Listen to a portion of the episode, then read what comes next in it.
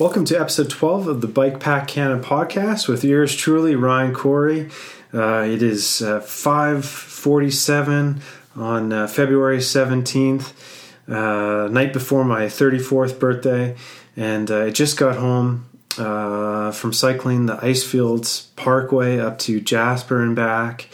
my day started about almost 12 hours ago from the Mosquito Creek Hostel along the Icefields Parkway and the the point or the goal of today's podcast is just kind of a recap of, of that experience and um, you know while things are fresh in my memory just kind of giving you the coles notes of uh, what it's like to cycle that route in the winter. Um, you know surprisingly not not having lived in the area for very long as, being an outsider is a very kind of obvious route for me. Um, maybe I didn't have some of the same apprehensions as, as people that have lived in the area and are maybe more accustomed to, to dealing with things like uh, avalanches and and uh, you know uh, challenging winter weather. So I went into it kind of as the naive rider that you know has a bit of experience with some ambitious things and my my hope i guess is that my experience will will help open the door for others because uh, the coles notes here is that it is a tremendous winter cycling route and uh, we'll get into why that is.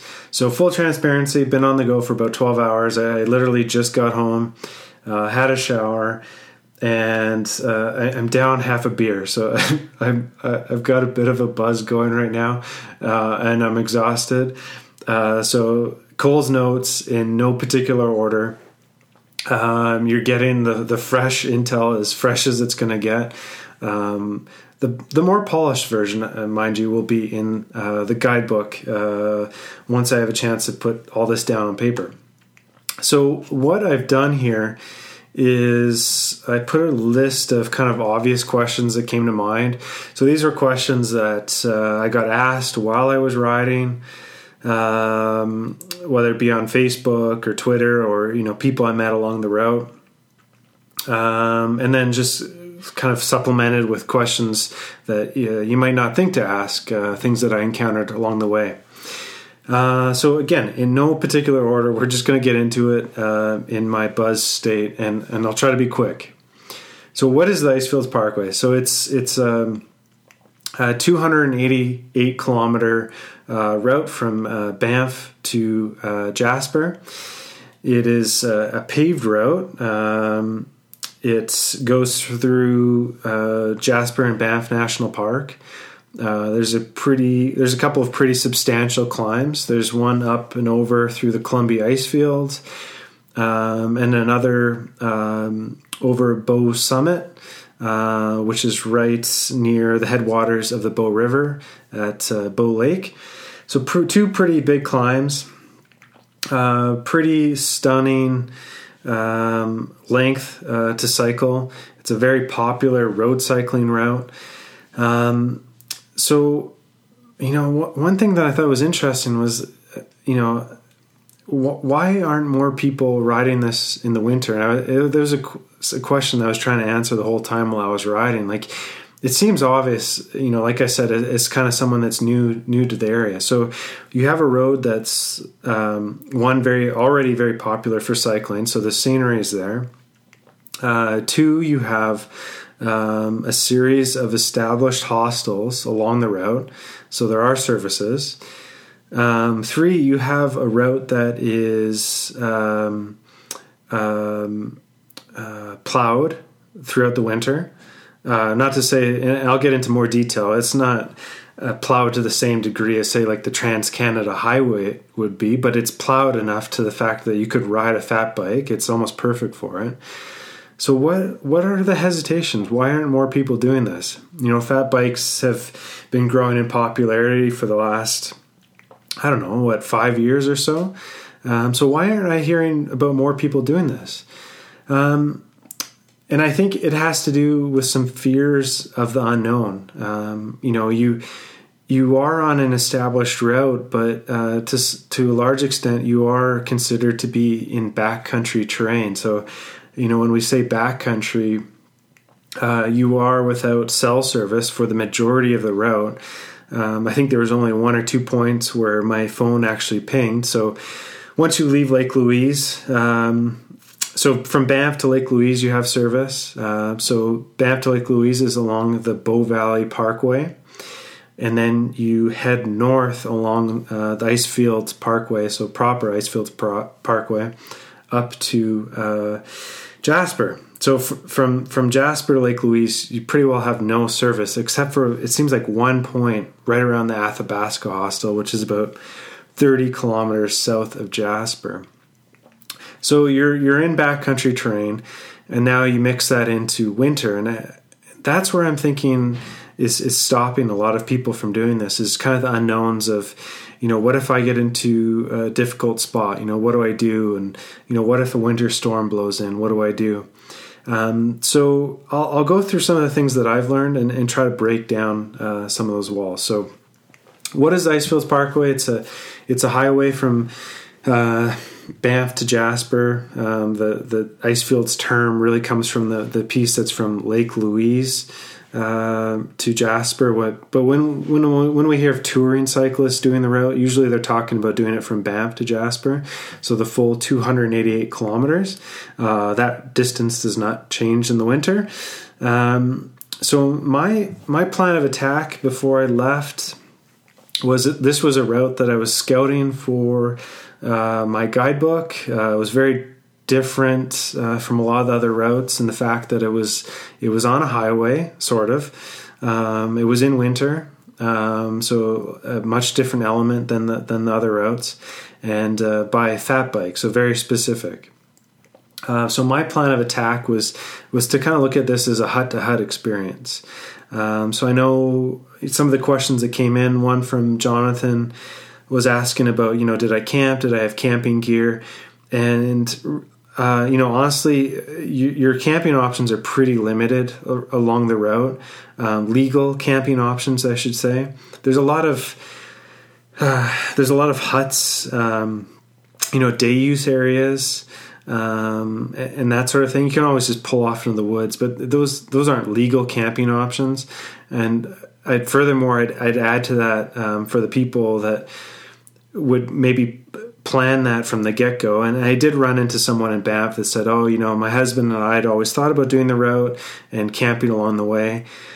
Well, those those day use areas, if if that's what you're going to use, or really any area off the road, um, you know, if the the experience that I had was once you get off the road, um, you're you're dealing with like three four feet of snow on on either side so if you're going to walk to anything, um, even if it's 20 feet, that is a considerable uh, use of energy, and uh, that's not even taking into account um, having to you know carry your bike or push your bike through all that.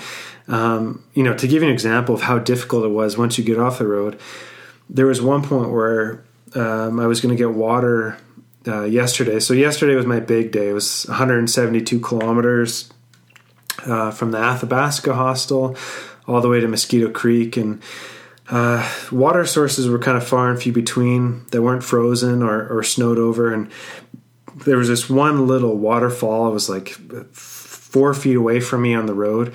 And just to walk to it, I, I took a few steps, and this like waist deep snow. I turned back just because uh, it, it, looked like it was going to take me 30 minutes just to get through the snow and back through it. I just figured it wasn't worth it. I would rather try to melt snow. So to now have to try to pull off the road to find somewhere to camp, whether it be at a shelter or um, sort of out of view.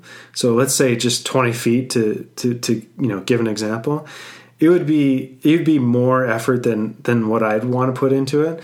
So I very much look at the Icefields Parkway as a hut to hut experience. And, and honestly, that's kind of like the one legal way to do it. There are a few winter campgrounds that are open. Um, I can't remember them all offhand. There's one right near Jasper, like right on the outskirts. So I'd say right there, kind of like, what's the point? I wouldn't really plan on that one. Um, I know there's one up at the Columbia Ice Field. I can't remember if that one's open in the winter but really like that one and any others like they're buried under snow like three four feet and it just does not look like the kind of experience that i would want to have and just looks like a lot of effort at the end of what would probably already be a long day for you. So for me, and then maybe this just comes from a place of not having done a ton of winter camping. I I look at this as checking the box on that hut to hut experience.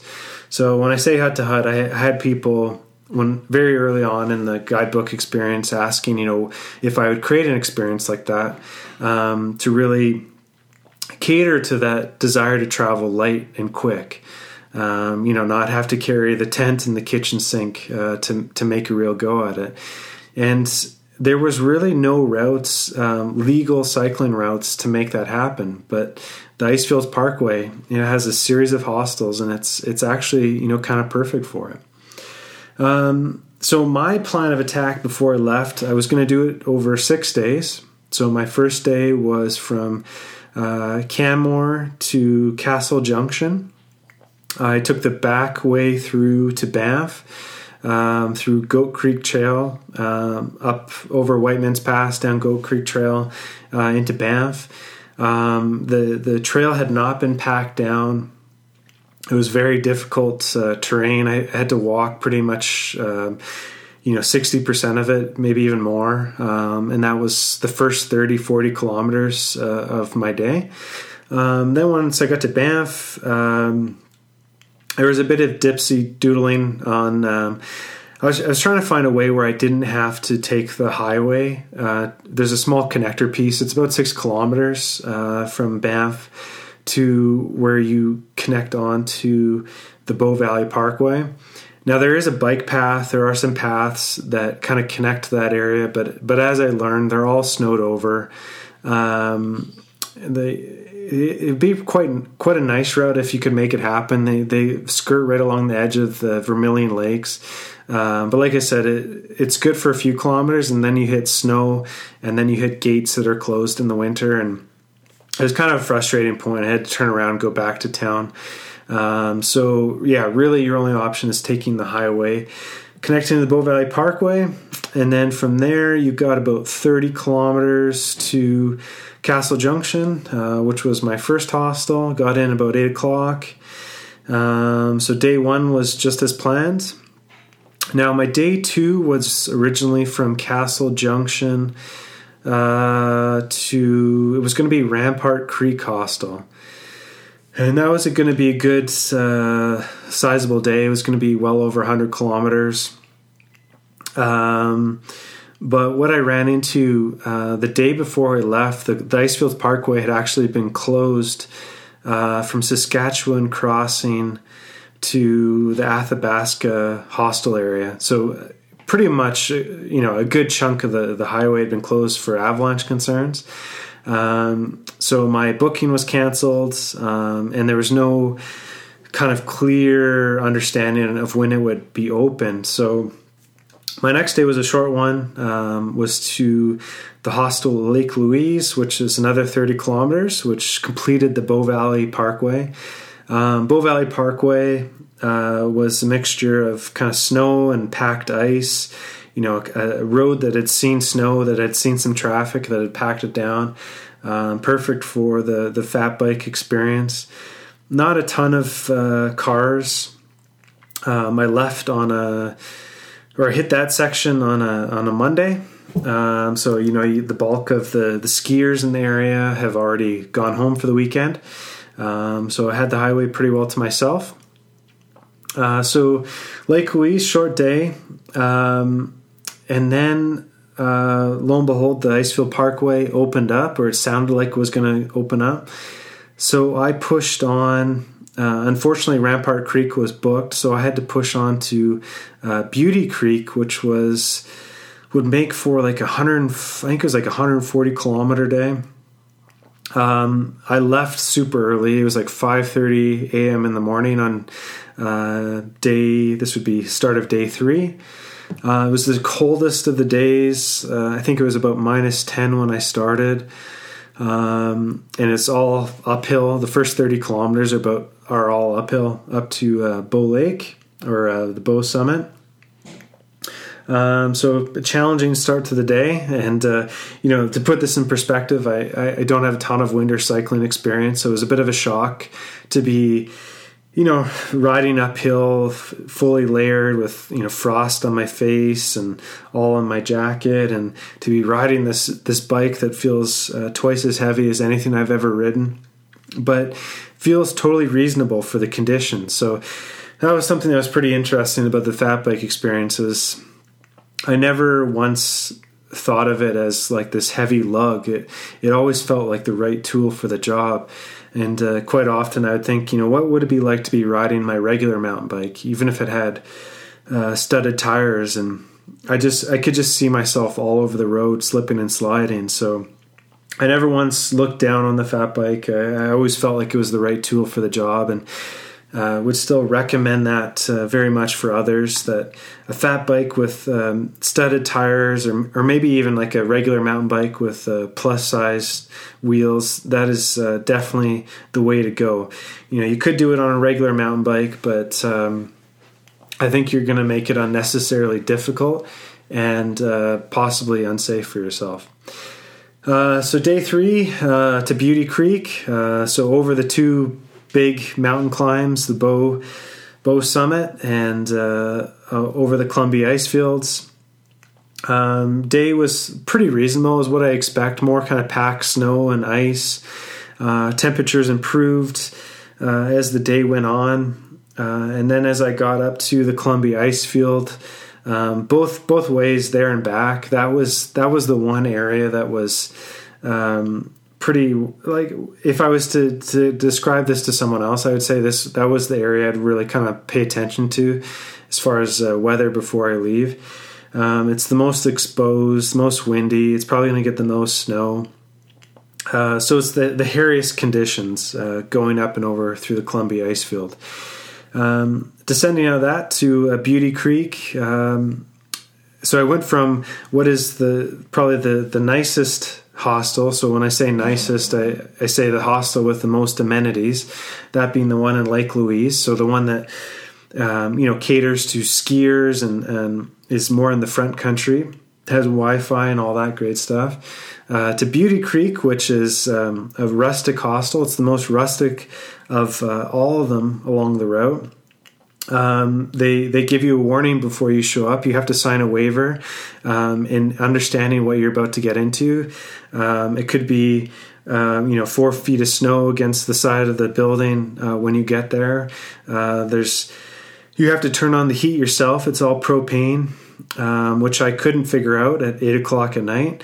Um, you're supposed to have a winter sleeping bag, which I also didn't have. Um, so my night was uh, in my in my uh, minus I think it's like minus three sleeping bag that I use on the divide uh, with an emergency bivy uh, with a little shelter I made of uh, mattresses and uh, still in my hostel room which is very much like a um, the most rustic cabin in the woods you could think of. I could still see my breath um, as I slept at night.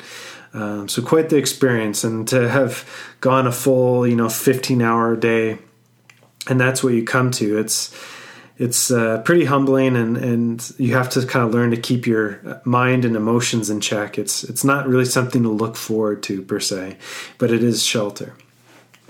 So uh, day three uh, to Beauty Creek. Uh, day four was mostly downhill uh, to Jasper. Now I encountered rain and uh, the the roads I started to see more asphalt at this point uh, because the rain had cleared away the snow. Um, so it was a bit of a faster day getting to Jasper, and then I turned around uh, after a quick restock and quick meal, uh, headed back to the Athabasca Hostel, which is about 30 kilometers south of uh, Jasper and that made for I think it was about 115 kilometer day. So these days are all not what I would put in a guidebook. They were pretty extreme distances, um, but to some degree, with the hot tub experience, I was at the whim of um, you know what hostels were open. Um, what ones had availability. So all the hostels they all they all have uh, one day where they're where they're not all, where they're not open each week, um, and they're different for each hostel. So was at the whim of that, but also what was uh, available, and then what was not closed due to uh, avalanche concerns. So you can't necessarily go into this experience was saying, you know, I'm gonna I'm gonna take six days and I'm gonna go stay at this place, this place, and this place, um, because the reality is is that while you're on route, something might close. Um, there's a lot of kind of unforeseen um, things that can happen. Uh, so I think the the smarter approach is still go with the the hostel approach in mind, um, but have some flexibility as far as um, scheduling goes. Uh, so day day four back to or back to Athabasca Hostel. Um, that's probably my favorite hostel of all of them. I, am not really sure why it is. I think it, probably both times I've been, I've gotten a private room. Um, it just makes for better sleep. Um, it's a lot easier in the morning um, when you get up at like like the next morning. I got up at 4 a.m. Uh, to get going. Like you're not worrying about disturbing people. Uh, their their main their main lodge area uh, where their their burners and their fridge and all that. Um, it's open 24 hours, so I could just quickly go in there and make myself something to eat, and then hit the road. And I didn't disturb anyone, and just had a better. I've always had a better quality sleep there. So day five was um, set to be my longest day, and it was going from Athabasca Hostel up and over the two passes again um, to Mosquito Creek, which is on the downslope of the the Bow Summit Pass, uh, headed back down to Lake Louise. So that day made for 172 kilometers. I knew it was pretty ballsy uh, before I left. Um, you know, on a road bike, totally doable. Um, but you know, in winter conditions, you know, a storm could blow in you never know what the road conditions are going to be like, and you know a speed of um, you know a high speed of like 15 kilometers an hour. Maybe starts plugging along at five kilometers an hour. So I kind of half expected not to make it to Mosquito Creek, um, but I, I pl- plugged along with the thought that if I didn't, well, there's there's numerous makeshift shelters I could I could figure out along the way. So although I said I, I, wouldn't necessarily try to go or plan on going into the woods, you know, walking 20 yards off the road and, and trying to make a camp somewhere, just because it'd be like agonizing, agonizingly difficult to, to, to do that. There are, are a lot of rest stops um, that, uh, you know, if you had to make a shelter, you could stay in a washroom overnight.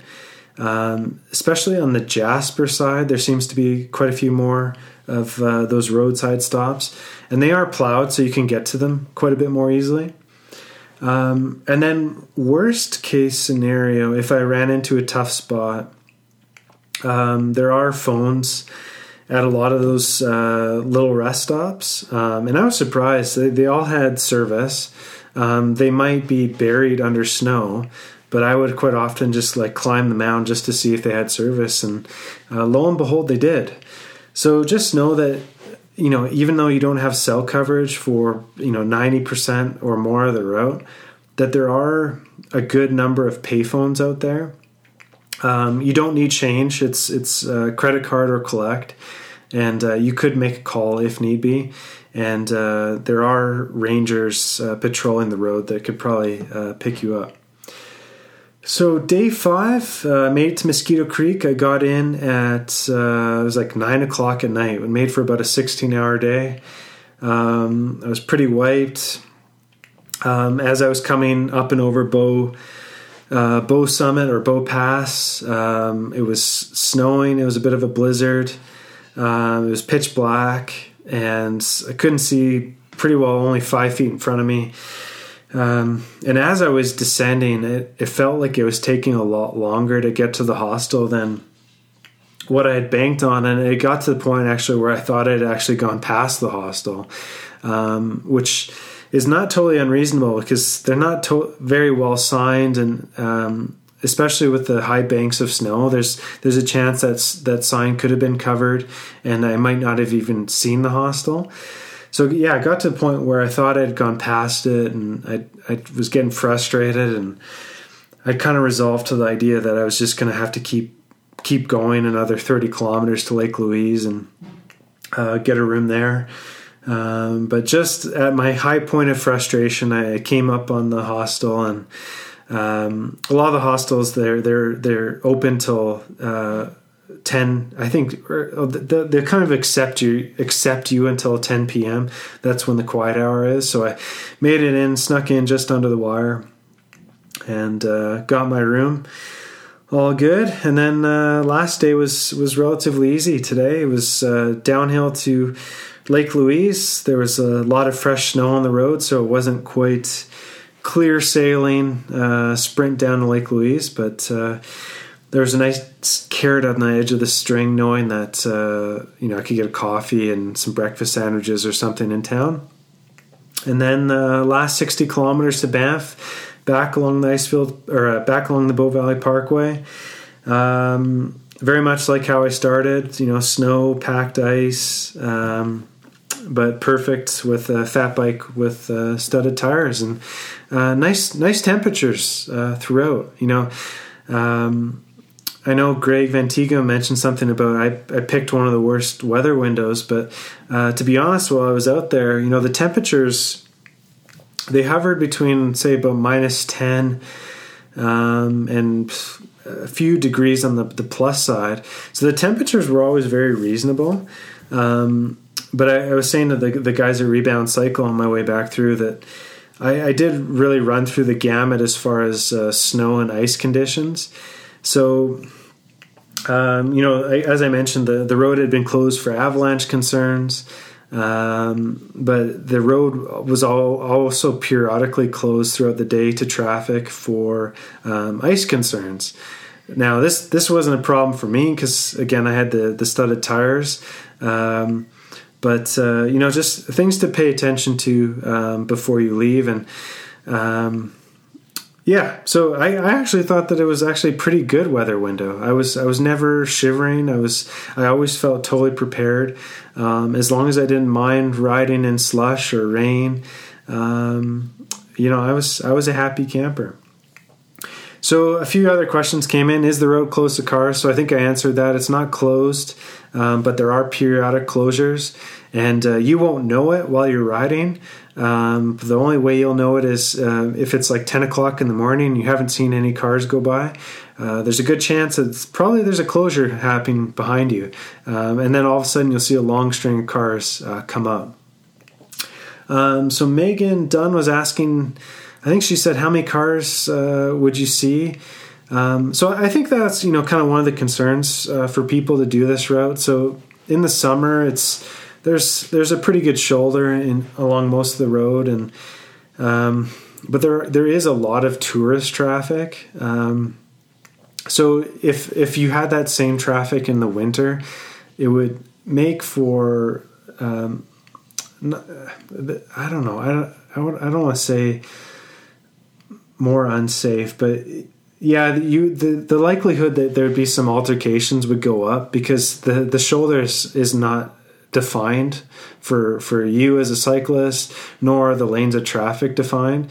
Um, now you, you, throw in um, you know compact black ice and these sorts of things. It, it, it could make for you know some troubling uh, scenarios.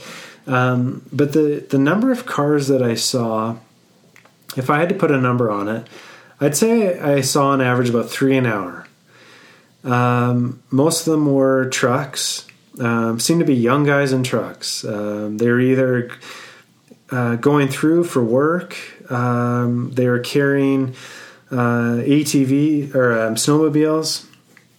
So they all seem pretty, you know, experienced with backcountry terrain. You would still definitely encounter uh, tourists. You could always tell because they were in like the budget rental cars. Um, and then I, a surprising amount of the vehicle traffic was actually the the park. I'm not sure what the proper term is, but the the rangers, the wardens. Um, I'm not sure if that's normal, uh, but I, I would seem to see one of one of their vehicles. It seemed like every every other hour, uh, going up and down. I'm not sure if it's it's uh, patrolling for you know cars that have gone into the ditch and that sort of thing.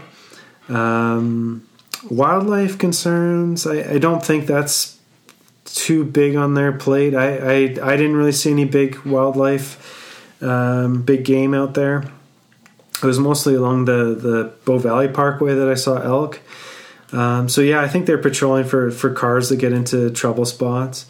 Um, but you know, also for the for the people that are interested in backcountry camping or tent camping, you know, something to keep in mind is that these people are are pretty diligent in their patrol, um, and uh, like I said, you'd have to be pretty far off the road for them not to see you and or a fire. So, um, you know, here's my disclaimer: it's not something that I'm I'm recommending. Okay. So, how many cars I see? About three an hour. So, if you got into a trouble spot, you know, a lot of them are trucks, and uh, I didn't have very many people stop to ask if I needed help. Um, but when they did, it was usually in stormy conditions um, or at night, uh, because understandably they probably wonder why someone was uh, up climbing a mountain in the middle of nowhere um, in a blizzard um, with just a small headlight on. Um, who wouldn't stop, you know? Um, so there's there's cars out there. there's payphones. There's wardens. There's hostels so you have all the elements here to create, um, you know, a, a, legitimate safety network to really make a go at this. Um, so don't feel like just because you don't have cell service doesn't really mean you're necessarily on your own. There's people all around you. Okay. Um, did I see any other cyclists? Um, the only cyclist I saw was who I now have realized was Corey Wallace from Jasper and uh, Leighton um, his buddy Layton. They do a ride along the ice field each year. So I think I saw them uh, doing a section of it. They were just coming to town. Although I, I, didn't make the connection at the time because they just looked at like they were up for a day ride. And I heard after the fact that I think they, they quite often do a, um, a smaller segment, so not the full route, and they, they have support. So that's that would explain why they don't have all their gear. But uh, yeah, they were the only the ones I saw out there. Um, uh, yeah, no, I, I think that was it. Yeah, no, just just them. I didn't see anyone else with like bike packing gear or making a go of it on a fat bike. Uh, let's see here. Any other cyclists? Do people stop? I think I met, uh, answered that one. I, I, I didn't get really a lot of people honking at me. Um, I was kind of surprised by it, like good honks or cheers. I had a little bit of that on the first day, um, but not so much once I got onto the Icefield Parkway. Um, stuff I learned on the ground. So, from a guidebook perspective, um, I I could list probably sixty percent of the relevant details, maybe even more, just by Google searching. So you know it's a it's a road. I know the distance. I can very easily map out the elevation. I know where the hostels are. I can research when they're open. Um, so really the, the the goal here is one was to get some pictures um, and that's why i did the down and back because I, I, knew that um, there was a good chance um, the weather conditions would be different going both ways. So you know, one way it might not even, you know, like for example, the Columbia Ice Field, uh, going, uh, I had really good views. Coming back, it was totally whiteout conditions. So, had I just gone the one way, I might not have seen seen that. Um, so, stuff I, I, learned on the ground uh, that's relevant uh, to those doing this, um, like payphones, uh, knowing that they work, uh, talking to the people at the hostels. Um, a really good example is uh, the Rampart Creek Hostel, which is uh, about 10, 15 kilometers north of Saskatchewan Crossing. Uh, so let's just call it your halfway point. Um, it had been booked um, for my return trip. I was hoping to make it there instead of doing it the epic day to Mosquito Creek. Um, so it had been booked for days. Um, but when I showed up, there was no one there and uh, the hostel manager had mentioned that um, they periodically book um, all the rooms when when there's avalanche concerns. But he said, you know, more than welcome to stay, and he was very kind. He he helped um, give me some water and allowed me to cook up some noodles. Uh, now, would I when I would I put that in a guidebook? I probably not.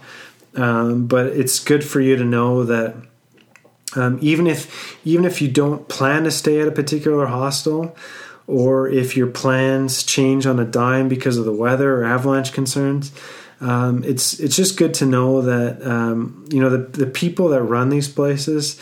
I think they're pretty understanding to the the the through traveler, especially someone on a bike. And uh, even if they didn't have a bunk for you, I, I got the distinct impression um, that they would they would uh, go out of their way to help you. So just know that that's an option. Uh, so stuff I learned on the ground: uh, phones, uh, talking to the hostel people. Um, you know, I already knew that a lot of things would not be open. Uh, services along the way. So that's actually a good point. Is that you need to carry all your own food from Lake Louise to Jasper. There's no places to restock along the route. Uh, so for me, the light and quick approach that meant a lot of bars, um, you know, cheap noodles, that sort of thing.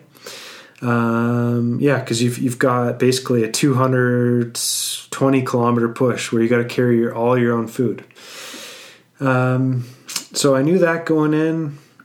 Um, it was interesting. Okay, just some things off the top of my head. So I knew that they plowed the roads, uh, but I never thought to ask, you know, how often do they plow? So um, quite often I would only see the plows go by um, on one way. I'd see it go by once, and then I would see one going by the other way. So to say that the road is plowed, and this this isn't so more so important for the the fat biker, but more for the cars is just to to know that a, a road is plowed doesn't mean that it's plowed all day. It just might be plowed once throughout the day, right? Um, so plows, uh, it is plowed, but not not on a regular basis like that. That is a long stretch to to have a, uh, plows going. Uh, that's something that I learned. Um, I learned, you know, what to expect as far as kind of the dodgier areas. And I mentioned really the, the climb up to the Columbia ice field. That's pretty much the most exposed area up there, um, both there and back, where I had the most challenging weather, um, where I'd be hiking. Uh, some of the hills just because I, I, couldn't find traction or it was it was too difficult. Um, what else did I learn on the ground? Um, you know, things that I would check, I would go check to see if the washrooms were open. Like, do they lock them? You know, could those be an emergency shelter if you needed it? Um, which they all were. Um, I'm sure more will come to me. I'm just kind of going off, you know, what I can recall in the moment here. Uh, I think that's it. Okay, so restocking, I touched on that. You got to carry all your own stuff from Lake Louise to Jasper. Um, you know, for so for me, for for a 15 hour push, which is uh, pretty extreme. So from five in the morning till say nine at night. Um, you know, how many calories do you need? Well, uh, at the low ends, you're looking at like basically a chocolate bar an hour. So, uh, you know, 240, 300 calories an hour. Um, it is doable. So if you work backwards from there on the, the number of days that it'll take you, um, and then plan on like uh, kind of a more substantial dinner and maybe a lunch, uh, which for me was usually two packs of uh, ramen noodles um, at each sitting and uh, on the way up, uh, also a can of tuna. Um, I really tried to stay away from anything that had water in it, um, uh, just for concerns that it would freeze. Like my, my cans of tuna would freeze solid. Um, now, I'm not a very picky eater. I didn't mind chiseling my tuna, um, but I know some people would probably have issue with that. Um, oh, here's another good one. Uh, water sources. So this was this was definitely something I learned on the ground. You can't Google this. Is there is a ton of uh, running water all throughout. Um, the Icefields Parkway and the Bow Valley Parkway. Uh, but when I went through both ways, most of it was frozen over or um, covered in snow, so you wouldn't even see it. Um, so a lot of the water sources were actually very difficult uh, to get to. Um, I carried two bottles with me, um, which again is emphasizing light and quick.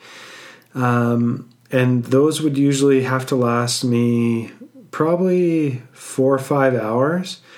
I never was really thirsty, um, which surprised me. Um, but yeah, they, they would have to last me quite a while um, because it would be an effort to walk to uh, any of the more substantial water sources. Um, so when you can get it, uh, when you see one, always fill up your bottles. Um, something I learned, um, I, I, hadn't practiced this in, in, probably over a decade, but just melting snow and, and, realizing how long it takes to do something like that. Um, so on the way up, I was a little naive. I said, "Oh, you know, if if I, if I need water, um, or if I need to cook something, I'll just melt some snow." And there's tons of snow around. Um, but what I learned from that experience was is that it probably took four times longer to melt snow um, than it would be to just get water when I saw it and to do it right then and there. So my recommendation uh, to those going up behind me is um, if you're going to cook something that needs water or you need to fill up your bottles, do it in the moment. Don't think, oh, you know, there might be something down the road. If you're getting to that point where you think you might need it, uh, just do it then and there. It just it takes way too long to uh, to melt snow. You're looking at like probably like a 40 minute hour stop if you're going to make a meal. Um, furthermore, uh, to melt snow. Um, the most accessible snow is the the banks uh, that line the highway, and um, you know as as the plows go by, they're dropping uh, salt and uh, sand and rocks, and that all gets mixed up into the banks. And uh, you have to be prepared for if that's the snow you're going to melt. That's what's going to be in your your Mister Noodles. Um, so I would be straining out rocks and things like that. And it sounds goofy. I I realize this saying it out loud, but when you're in the moment and you have a four foot high snowbank, and um, to get to like say clean snow is looks like it'd be like a 40 minute endeavor to try to get through waist deep snow to go there and back and to melt snow you're you'd be making multiple trips um, it's a lot harder than than you would realize so take the water sources when you can get it, um, and be very careful um, because you, you can't see your footing, um, and you don't know exactly what you're steeping, stepping in, how deep that snow is going to be. You know, are you stepping over a guardrail that you're just going to collapse over? Um, you got to be really careful when you when you get off the road. Um, yeah, water source is very interesting. Take it when you can get it, um, and again, that would be another um, opportunity to stop at the hostels uh, to get water. Now, I'm not going to put this in the guidebook as a do this, um, recommended, because I don't think it's fair to them if you're not staying there. Um, but just know that if you are in a bind, kind of like the sleeping, uh, that those those um, resources are out there. Okay, water sources, food choices, talked about. You know, so a little bit more on that. Uh, you know, I, I, was budgeting like 240, 300 calories an hour. Uh, so you are dipping into your fat stores, uh, which is totally fine. Um, my choices were, were trying to get away from things that have water in them. Um, so, you know, you're getting into a lot of convenience store items, which is kind of a point of contention with bike packers. You have kind of the one extreme that likes to uh, you know sit on the side of the road and uh, dice up their avocados and uh, make a little stir fry, and then you have those that are like me that um, would rather just you know get the the quick and dirty option. Um, but the quick and dirty option, I think it would actually kind of uh, serve you better um, for the amount of calories you'll need to carry. Um, I posted a picture with a bunch of candy bars on the bed and um, I knew I would catch a bit of flack for that because you know I, I, work with Hammer Nutrition and people would you know kind of expect better from me, but um, when you boil it down to the science of it, it actually makes a lot more sense than you're thinking. So the the candy bars they have uh, all on average at 240 300 calories an hour um, they'll have nuts they'll have sugar everything you need to to to fuel you while you're going um, they're they're cheap so you know if you were to compare a, a, a, uh, like a granola bar or like a more substantial health bar at a convenience store, we're talking like a bar that costs like three, four bucks to a candy bar that costs like a buck fifty on the high end. Okay, so then economics of it for the calories uh, makes sense. Um, you know, you can throw the, the noodles in on that cat into that too. Um, I wasn't doing it because I, was, I just like eating junk food. It, it just it from a practical uh, calorie packing standpoint, it, it, makes the most sense um, next to just carrying a pat of butter, um, honestly, would probably be your next uh, best choice as far as compact calorie sources that aren't going to freeze. Um, what is my gear? Okay, so that was a good question. So I rented a bike from uh, Rebound Cycle. It was a fat bike. It was uh, Salsa uh, Beargrease. Um, I put on my Crank Brothers uh, clip clipless pedals, um, which I thought would totally disintegrate and blow up um, with all the snow and slush, um, but they held up uh, just fine.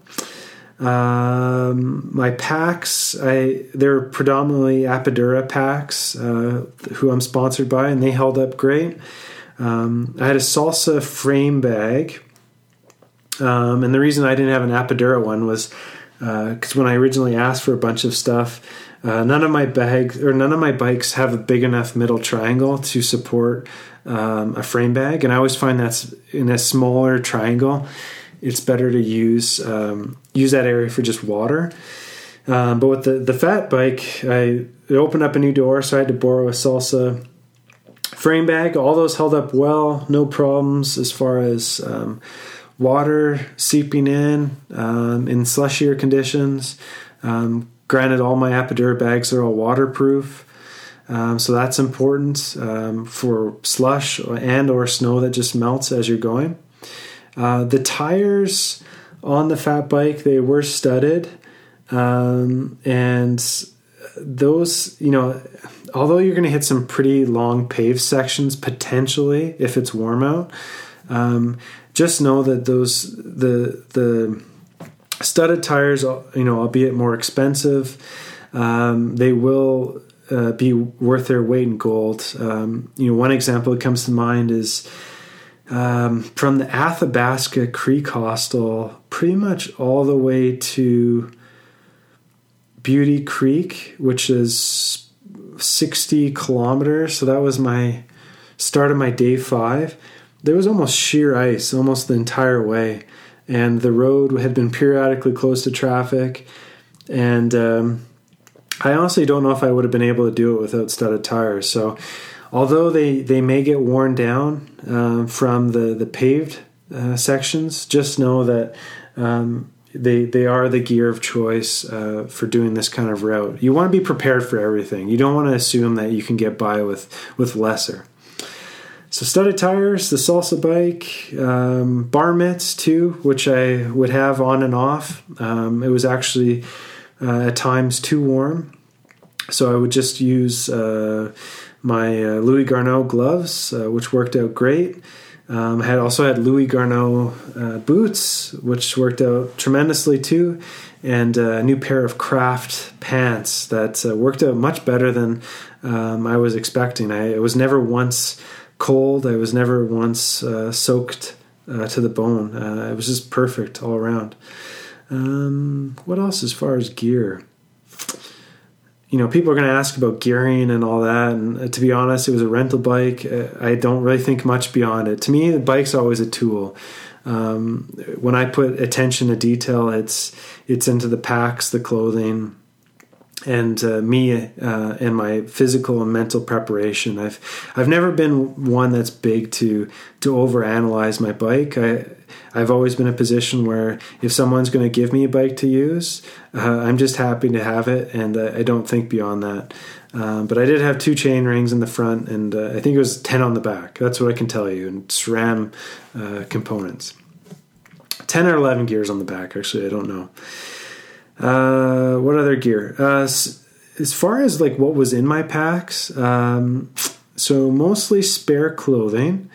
Um, as I mentioned, I think earlier, I had a sleeping bag, um, an emergency bivy, just in case I had to pull one of those um, nights out in a washroom. Um, I did carry a stove and pots, um, which I did use a couple of times. Um, at the Beauty Creek Hostel, and then once along the road just to make noodles and, and boil water. Um, definitely would carry that. I think that's be- beneficial to have.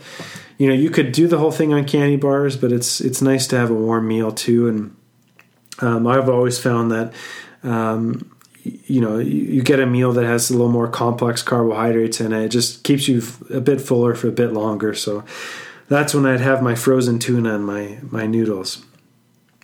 So I think that's that's about it. I, I didn't carry a tent um, although it's not a terrible idea. But then again, if, if I really got into a pinch, honestly, I, I would just try to um, work my way into a hostel. Um, I think that's going to be a safer, better option. Um, yeah, buzz is kind of wearing off here. I've been talking for a long time. Anyways, uh, that is kind of my quick, quick and dirty Coles Notes version of uh, cycling Icefield Parkway. Um, the the short of it is I, I would definitely recommend it to others. It's something that you can't go into with a foolproof plan. You want to have a couple of extra days banked. You want to bank on the fact that you might not necessarily stay at all the places you'd planned on. Um, as far as out and back versus going one way, um, I went out and back for for a few reasons. One, um, because because that was kind of the the hardcore experience I was looking for. Um, I knew it would give me more opportunities to take pictures and videos, and uh, hopefully see some get get a bit more well rounded of an experience uh, to prescribe to others. If you wanted to do just the one way, um, there are shuttles that go uh, back from Jasper uh, to Banff, and then I think on to Calgary. There's uh, Sundog Tours, and I did see one other tour bus. I can't remember the name off the top of my head, and uh, I saw them each go through maybe once a day. Uh, so that option is there, but then again, you you are at the whim of of the road conditions, and uh, uh, just because you book on a certain day doesn't mean that they will travel on a certain day. Uh, so out and back or the one way. Um, it will be an interesting route for the guidebook. Uh, I don't know off the top of my head if I'm going to put a set amount of days behind this. I think I think I'm going to suggest, you know, if, if I was to do this again here in a perfect world, here are the hostels I would stay at. You know, I would probably shoot for, I'd go Banff to Lake Louise um, for day one. Day two, I'd go Lake Louise to Rampart Creek. Uh, day three, I would go Rampart Creek to Athabasca. Uh, and then last day, just roll into Jasper. No, that was make for sort of 100 kilometer days, um, which will be a little extreme for some. Now, um, you know, I'd like to think that if you're going to take on a winter cycling experience like this, you've probably trained for it. You probably have um, a fair amount of experience with winter biking. You're not just someone like me that rents a bike and uh, has never tested any of his winter gear and just does it. Um, so I imagine that if you go into this, you you you are prepared more than just say going 30 or 40 kilometers a day. Um, but that said, I, I, think that this route is going to be a little more open as far as my recommendations. Um, it's going to be more of a general here are just the things to know for cycling the, the Icefield Parkway, and then the rest you'll have to figure out yourself. Um, yeah, verbal diarrhea. I think I got it all out. All right, back to the beer. I think. Um, thanks for listening. Whoever's listening, hope you got something out of it. Um, and as always, I, am totally open to to to questions by email uh, on Facebook. Um, and in the next week, uh, keep an eye out. Like I said, I took tons took tons of video, tons of pictures, and uh, I'll be posting those uh, in some form or, or another um, over the next uh, week. Other than that, uh, just yeah, happy with the experience. I think it's it's a really cool option. Um, something that's that's it's it's an old favorite, but uh, looked at in a new light, um, and, and, definitely I think something that will grow in popularity. And with that, um, I'm gonna get back to the beer. All right, cool. Enjoy the rest of your well. this will be your Saturday, and uh, yeah, have a good weekend. On to another week. Back from another venture. Happy to be safe and sound, and uh, looking forward to the the birthday fun ahead. All right, thanks for listening, guys. Bye now.